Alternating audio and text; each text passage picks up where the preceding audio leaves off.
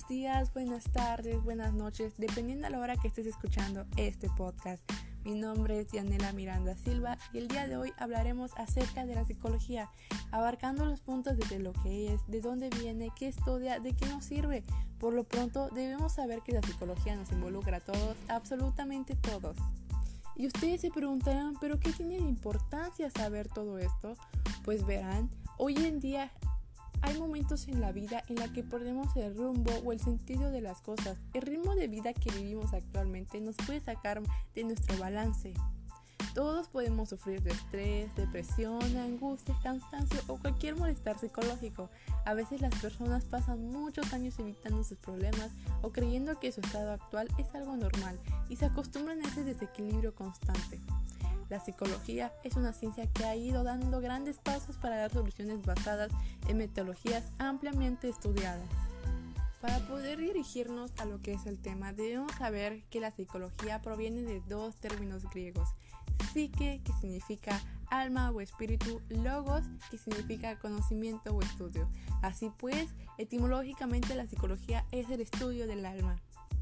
La psicología es la ciencia que trata la conducta y los procesos mentales de los individuos. En la actualidad, la psicología es la ciencia que estudia la forma en la que las personas se orientan en su entorno y aprenden de la experiencia.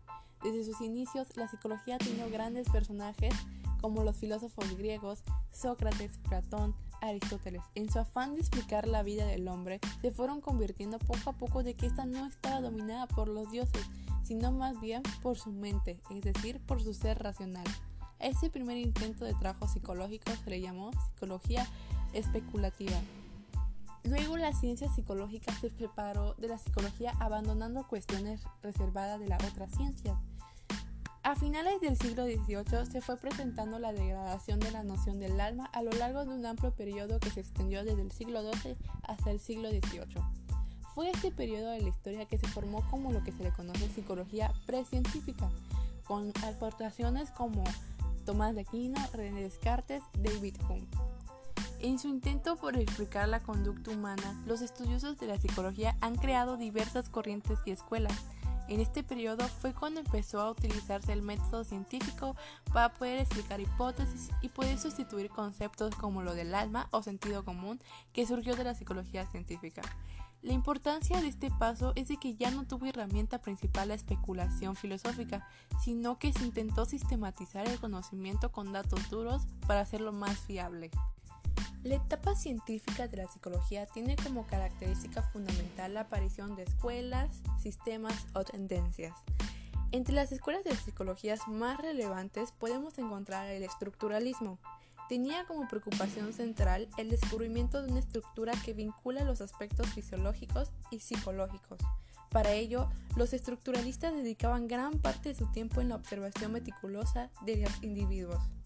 Bueno, pues básicamente lo que nos trata de decir el estructuralismo es de que es una corriente del saber. A lo que se refiere es de que todo ser humano dice, piensa, hace o siente es apoyado en una estructura de reglas comunes. El ser humano tiene el, análisis de la experiencia. El estructuralismo es basado principalmente del lenguaje y de la cultura, que esto ha servido fundamentalmente para conocernos como especie. Algunos de sus exponentes fueron Wilhelm Wundt, Edward Bradford Titchener. Cabe destacar que Wilhelm Wundt es el padre de la psicología. El funcionalismo. Influido por Charles Darwin, los funcionalistas se interesaron en explicar la forma en la que funciona la mente para que el ser humano se adapte al entorno. Los psicólogos funcionalistas deseaban averiguar la manera en que los comportamientos humanos como el pensamiento, la percepción, hábitos y emociones ayudaban a la supervivencia. Uno de los puntos fuertes acerca de la teoría funcionalista es de que aplica la información quiere decir, los medios son esenciales para la sociedad, ya que éstas cumplen funciones como pueden ser cooperación, control, estabilidad, integración, adaptación de cambios. Los medios afectúan la cohesión social necesaria para la integración social del ser humano. El estadounidense William James es conocido como el padre del funcionalismo. La corriente psicodinámica. De esta corriente se deriva el psicoanálisis. ¿Pero qué es la corriente psicodinámica? Pues básicamente esta corriente confirmaba que la conducta humana es el resultado de un esfuerzo por eliminar la estimulación producida por un impulso instintivo. Lo que nos trata de decir la corriente psicodinámica es que ésta se concentraba principalmente en la conducta humana y cómo ésta se iba desarrollando mediante los hechos, ya sea que las personas eh, sientan algún impulso, deseo, motivo y conflicto eh, que se encontraba obviamente dentro de la mente. A esto se le llamó intrapsíquicos.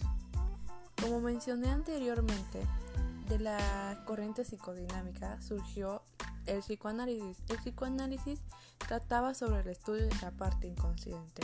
Lo empleó por primera vez Sigmund Freud, considerado el padre del psicoanálisis. Sus conocimientos de la neurología lo permitieron darse cuenta de que muchas de las enfermedades de sus pacientes eran más bien de origen psíquico que fisiológico. Hablando desde el punto del psicoanálisis, quiero decir que es una de mis corrientes favoritas eh, se me hace una corriente muy interesante y siento que todo lo que hizo Sigmund Freud acerca de ella es realmente impresionante. De verdad he estado leyendo acerca de él y todo lo que trabajó y realmente uno de los puntos importantes que para mí se me hace algo impresionante es de que en base a esta corriente eh, se puede encontrar orígenes del problema eh, la escucha es técnica fundamental, al igual que la observación. Se encuentra orígenes del problema, eh, las transferencias, trabajo con las emociones realmente y tiene relación con otras etapas. La verdad, el psicoanálisis a mí es una corriente que realmente me quedé impactada desde el primer día que me contaron de ella. Pues he estado investigando y la verdad es impresionante cómo al estudiar esta corriente podemos llegar como psicólogos a poder llegar al origen de los problemas de ciertas personas. Es muy interesante y de verdad los invito a leer sobre esto y espero que les guste tanto como a mí esta parte de la corriente del psicoanálisis. Otro de las corrientes que fue hecha fue el conductismo. Esta corriente psicológica tenía como idea eliminar cualquier elemento intangible del estudio de la psicología. Pretendía hacer la psicología una ciencia dura, tanto así como la física y la química.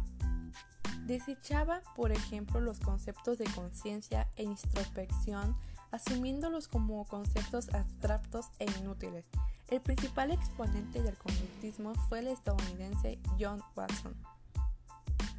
Entre los principios planteados por Watson y que retomarían los primeros psicólogos conductistas estaba el tomar como referencia solo la conducta verificable a la hora de la observación y la experimentación. Con esto se pretendía reducir el margen de error. Con el tiempo esta postura se tuvo que flexibilizar ya que tenía varias limitaciones. Básicamente eh, lo que nos habla el conductismo es que esta corriente estudia la conducta o comportamiento, pero para que esta conducta o comportamiento sea eficaz, tendría que ser observable de personas o animales a través de procedimientos objetivos y experimentales. La gestal. La psicología de la gestal pone énfasis en el estudio del pensamiento, el aprendizaje y la percepción como unidades. No los analiza en partes. El punto central de esta teoría queda expresado en su propio nombre, gestal, que significa psicología de la forma, totalidad, estructura y configuración. Sus máximos exponentes fueron Max Wertheimer y Wolfgang Kohler. La psicología de la gestal es de una manera más dinámica. No sé si han visto, hoy en día se ha puesto mucho en tendencia eh, las partes en las redes sociales donde les ponen una imagen y esa imagen les dicen que lo primero que ven es el tipo de personalidad que tienen o lo que les pasa en estos momentos. Hay muchas teorías sobre eso. Ese puede ser un gran ejemplo de la psicología gestal, pues los gestalistas eh, opinan que no coinciden separar procesos como el aprendizaje de la memoria. Eh, estas imágenes son activas a la hora de la realidad, pues no todos percibimos la realidad de la misma forma. Todos tenemos nuestra propia visión. El humanismo. Esta corriente nació en Estados Unidos en 1950. Los humanistas creen en la importancia del crecimiento personal de la autorrealización de una libertad humana. El humanismo busca una visión más pasiva de la naturaleza humana, en contraste con la visión negativa definida por la teoría freudiana y postula neutral propuesta por los conductistas. Su máximo exponente fue Carl Rogers. En resumen, podemos decir que el humanismo es de sentido amplio esto significa valorar al ser humano y a la condición humana. Este sentido lo que busca está relacionado con la generosidad, la compasión y la preocupación por la valoración de los atributos y las relaciones entre humanos. Por último, tenemos la psicología cognitiva. Es la corriente que se encarga del estudio de la cognición, es decir, de los procesos mentales implicados en el conocimiento desde la percepción, la memoria y el aprendizaje hasta a la formación de conceptos y razonamiento lógico. Uno de sus máximos exponentes fue Alan Baddeley. Se puede decir que es una escuela de la psicología que pretende aportar eh, una luz a la comprensión del ser humano.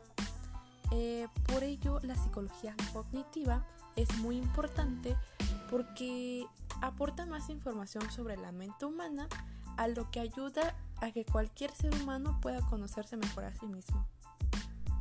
Hemos llegado al final de este podcast, pero en pocas palabras podemos decir que la psicología intenta responder a la pregunta ¿por qué los humanos nos comportamos como nos comportamos?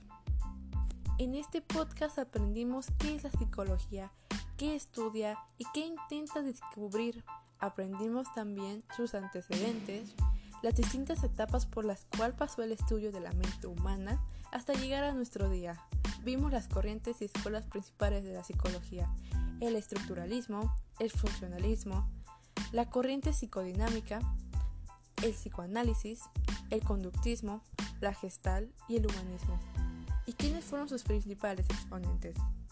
Es importante saber sobre los antecedentes de la psicología, las etapas, sus exponentes, pues hoy en día algunos de estos que fueron mencionados durante el podcast siguen siendo presenciales para eh, el estudio de la psicología y la aplicación igual.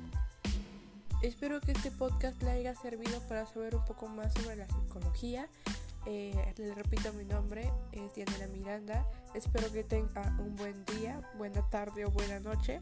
Depende de la hora en la que nos esté escuchando. Hasta la próxima.